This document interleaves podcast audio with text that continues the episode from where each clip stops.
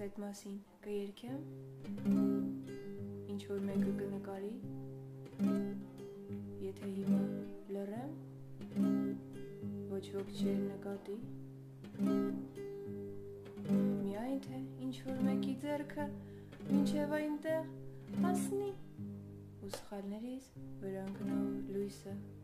հանգցնի։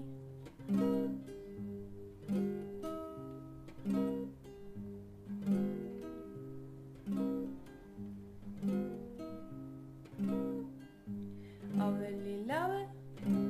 ես մենակ մնամ Միևնույն է դու ծածկելու ես ինձ այնպես, որ արմենամ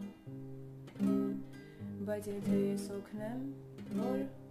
ինչ որ մեկն ինձ ընտրի, ուրեմն նրա տանն էլ կապրեմ Եթե նրանից խնդրի, բայց ես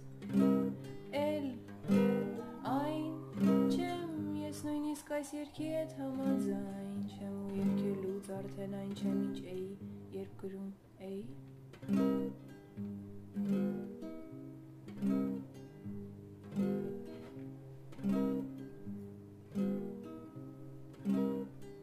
Վերջին անգամ այստեղ գալուց քեզ փնտրեցի Ես ինձ դեռ չէի ընտրել Երբ քեզ ընտրեցի Քեզ պակասում է ապրելու իմ պատճառն իսկ ինձ նրա Մութը ընկնում է ու երետ վրա Եթե ուզում ես ինձ միշտ հիշես Ուրեմն պիտի ու շատ դիրքշես Thank you.